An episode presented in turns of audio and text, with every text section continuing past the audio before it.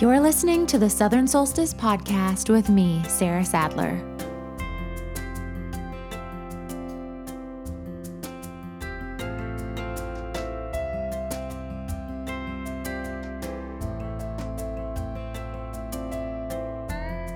Hey, y'all. Welcome to the first episode of the Southern Solstice podcast. I'm really happy to be able to share the book with you in this format. It's going to be more like an audiobook podcast, and week by week, I'm going to read to you a chapter from the book Southern Solstice. For those of you unfamiliar with the premise of Southern Solstice, I'm going to read the synopsis from the back of the book. As rich and distinctive as the Low Country itself, Southern Solstice presents a clever and charismatic journey of love, heartache, adaptation, and emotional fortitude as told through a patina of family heritage. When 24 year old Larkin Devereaux is left broken-hearted by her fiance on the West Coast, she reluctantly returns to her charmed aristocratic roots in Charleston, South Carolina, to rebuild her life and gain self determination in a prominent Southern family that offers everything and requires nothing. As her impetuous mother orchestrates a reunion with a first love, Larkin becomes entangled in a dilemma where she must choose between an intriguing, passionate plastic surgeon who is anything but superficial and the annoyingly irresistible man who has silently loved her forever. While Larkin's story could have been told anywhere, I knew that Charleston was the right place to base the story. Um, even though the mother daughter relationship and love triangle aspect of the book is really just without region. I wanted the reader to feel connected to the landscape, and you really can't beat the coastal South as far as landscape goes. So I hope that you smell the boggish air and you feel the breeze off of Charleston Harbor while you're reading the book. I grew up spending a lot of time in the low country. My grandparents had a beach house there. Um, so while we lived in North Carolina, we spent a lot of time going to the Charleston area, and there's really nothing that you can't love about it. It is magical and gets in your blood. So, if you haven't been, you definitely need to go. Um, in the meantime, I will let the book take you to Charleston.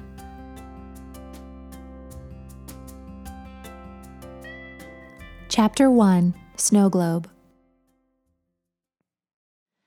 Don't make this harder on me than it already is, Larkin. I didn't plan it this way. Sometimes these things happen and you just have to see where it goes before you plan the rest of your life based on obligation. A hot, round tear began to blur the vision in her right eye, making the scene in the kitchen seem as though she was watching it through a snow globe. She tilted her head, repositioning the blurriness. She and I have something special, he continued. I can't explain it, it's just right. David bit his bottom lip. You remember what it's like to be in love. You would do anything to be with that person. Well, Lark, that's how I feel about her. Larkin watched as David paced anxiously around the sink, balancing on his heels and leaning on the counter. He, a man that had hated conflict and confrontation, looked relieved to be saying all of this to her. His words sounded rehearsed, almost made up. I love you, but we promised each other in the beginning we would always be honest, no matter what. Remember what it's like to be in love. The realization that she had been in love by herself would not register. David's words rang in her head, but they did not find a place to settle. How long? she wanted to ask, but did not. The tears in her eyes stung more than the silence, but she refused to release them. The wedding is in four months. Friends and family from Charleston would be coming to Seattle, bringing gifts and well wishes with them like a caravan of happiness. There would be wedding showers and bridal parties, toasts made in their honor, and childhood reflections displayed on a projection screen, Sinatra playing in the background. It would have been so wonderful. What am I supposed to do? she blurted out in a frail voice from the bar stool where she sat, repositioning her hands underneath her legs. I mean, we have the wedding and the house, and we've got the party that your friends are throwing us next month. And David cut her short. Larkin, listen, I'm sorry. I don't know what else I can say. It's better now than later. His voice was warm but tight, pleading her to believe him. Her thoughts drifted to their wedding registry and the words David Maddox and Larkin Devereaux, Holy Matrimony, July 18, burned inside of her mind. She visualized the china pattern that they had chosen the week before, bone white with subtle gold inlay and muted blue rim, Delicately understated, but appropriate for all forms of entertaining and dishwasher safe, the store clerk had told her. China reflects its hostess exactly, the woman had said. The pattern you choose speaks volumes to the style of life you'll have and the friends you will entertain. I can tell everything I need to know about someone by their China pattern. Larkin flashed back to the fervent retail smile of the woman who had presumably summed her up so completely and wondered if she'd predicted this in her future. Walking into the store that day, David had said, Why don't we wait on the china? One pattern for the rest of our lives seems like a pretty big decision. She waved his plea off with a kiss, not seeing through the implication. She supposed now that he wasn't referring to China. He could have told her then, but he didn't. He only wrapped his arms around her and walked down the aisles, scanning cookware and linens, never saying another word about China. You can stay in the house until you're set up on your own, David continued. I'm going away for a while anyway. I need to regroup. His eyes drifted to the floor as he adjusted the edge of the rug with his foot. The boldness in his words had begun to dissipate, and a deep, unacknowledged guilt was evident in his voice. Larkin's attention moved to a burgundy duffel bag lying on the floor beside the island butcher block. That's my bag, she said without inflection. I'll make sure you get it back. David's voice was soft. He fidgeted again uncomfortably. No, you can keep it. Larkin shrugged without looking up. I don't use it anyway. The amount of civility she projected stunned her. She stared down at the bag, wondering if she could have ever known it would be the object of such an Arctic conversation. She didn't even remember where she had gotten it, only that it had sat in the closet, unused for years. David picked up the duffel and adjusted the canvas strap over his shoulder, keeping his thumb looped beneath it. She noticed for the first time that he had been holding his keys throughout their conversation, gripping them like they were a lifeline. A yellow minivan pulled in front of the house and parked on the street, the well worn brakes grinding to a halt. An eager cab driver promptly got out and stood doorside, hands crossed in front of him, waiting to handle the new passenger's luggage. Larkin's attention went back to David, and she sat looking at him for a moment. She didn't focus on any one part of him, but glanced across him as if he was behind a one way mirror. He was undeniably handsome, with striking features and moody blue eyes. His composure is what she'd always loved most about him, though. He was strong and steady, never wavering because of fear or doubt. Those same qualities were betraying her now. She watched as a bead of sweat slowly dripped down the side of his face and agitation grew in his stance. Was he waiting for something? Was he waiting for her to say it was okay to leave?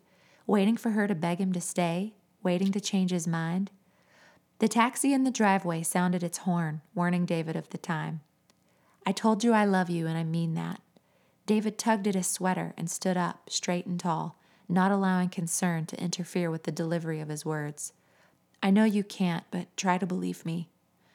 Somehow saying I love you and I'm leaving you for someone else in the same conversation almost canceled each other out. Almost. He didn't apologetically kiss her goodbye or touch her arm in failed regret. He repositioned the duffel bag strap on his shoulder, flipped the keys in his hand, and set for the door, locking it behind him out of habit. Larkin sat still, listening to his footsteps down the front steps, across the walkway, and onto the street where the taxi waited for him. She heard the driver offer to help him with his bag, but he declined. The gliding sound of the minivan door opening felt like a tear in the center of her heart. A few seconds went by before the door zipped closed again and the van accelerated down the street. It was only then that she could hear the lonely sound of her heart beating, deep and hollow. She inhaled sharply and began to let out all of the tears that she had kept David from seeing. She wanted so badly for him to hear her, to understand the pain that she felt. She couldn't think about how she had just been betrayed, the mess left to clean up, how she would explain what had happened, and how she could ever start over. She only felt the cold stillness of a lonely house and a broken heart. It was four in the afternoon by the time she was able to collect herself enough from crying to see that it had been a crisp, sunny day in the stereotypically overcast Seattle. Her head pounded from trying to understand what had happened. She couldn't help but replay the scene in her head over and over, unable to determine the actual words from the ones she thought she had heard. She remembered that it must have been mid morning when David met her in the kitchen. With no alarm in his voice, he said that he needed to talk. It wasn't until he asked her to sit down that she felt panic catch in her chest. Is everything okay? she asked, taking a quick sip of her coffee. Did you put my jeans in the dryer again? She smiled at him jokingly, trying to lighten the mood. David famously had a flair for the dramatic, especially on the weekends when they were both home and had no plans. It would not have been unlike him to have planned an impromptu sailing trip with friends to the San Juans or to book a bed and breakfast for the night on Friday Harbor. When they'd first met, he had bragged that surprises were his specialty and had undisputedly owned up.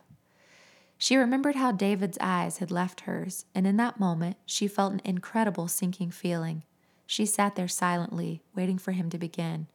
God, this is really hard to say, he said. For a second, she thought he looked like he was going to cry, but he quickly forced himself to go on. When we met, I knew right away that you were special.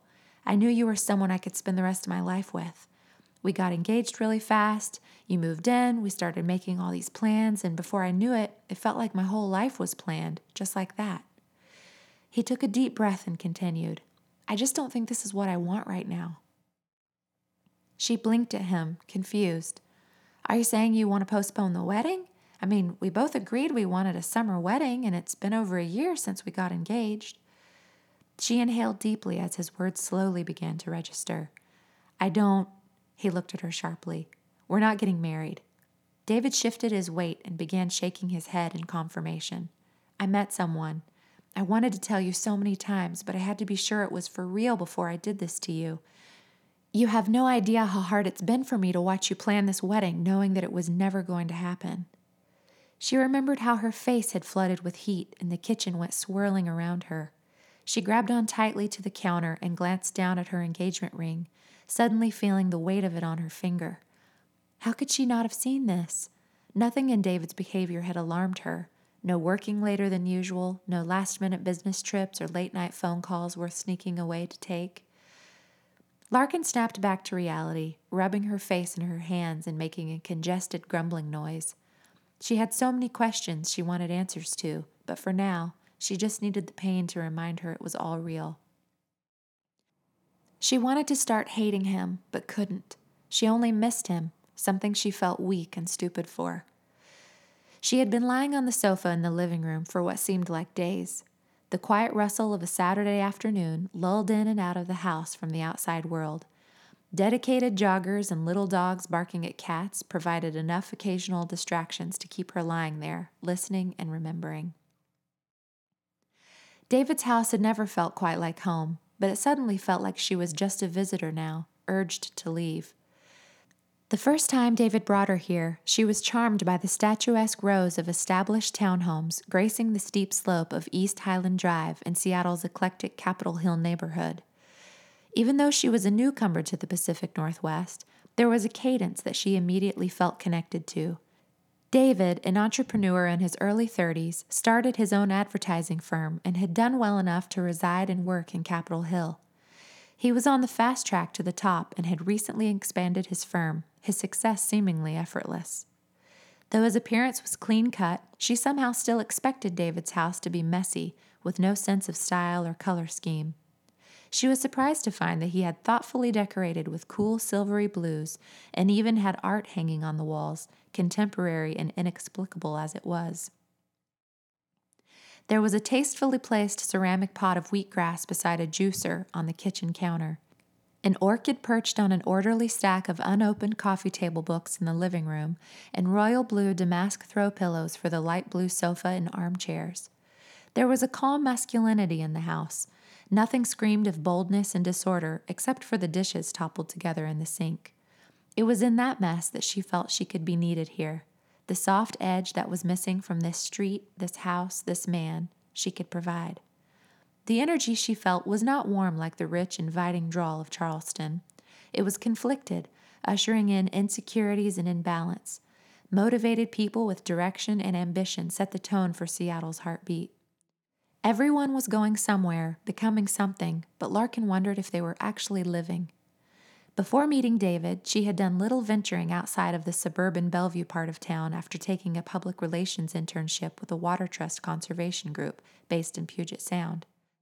Larkin was three months into a six month internship when David's company offered the conservation group a pro bono ad campaign on water usage. Larkin had thrown herself so far into the internship that she hadn't had time to make friends or learn the city in her short time there. After all, she wasn't planning on staying. Seattle was a short term solution to a long term vocational problem.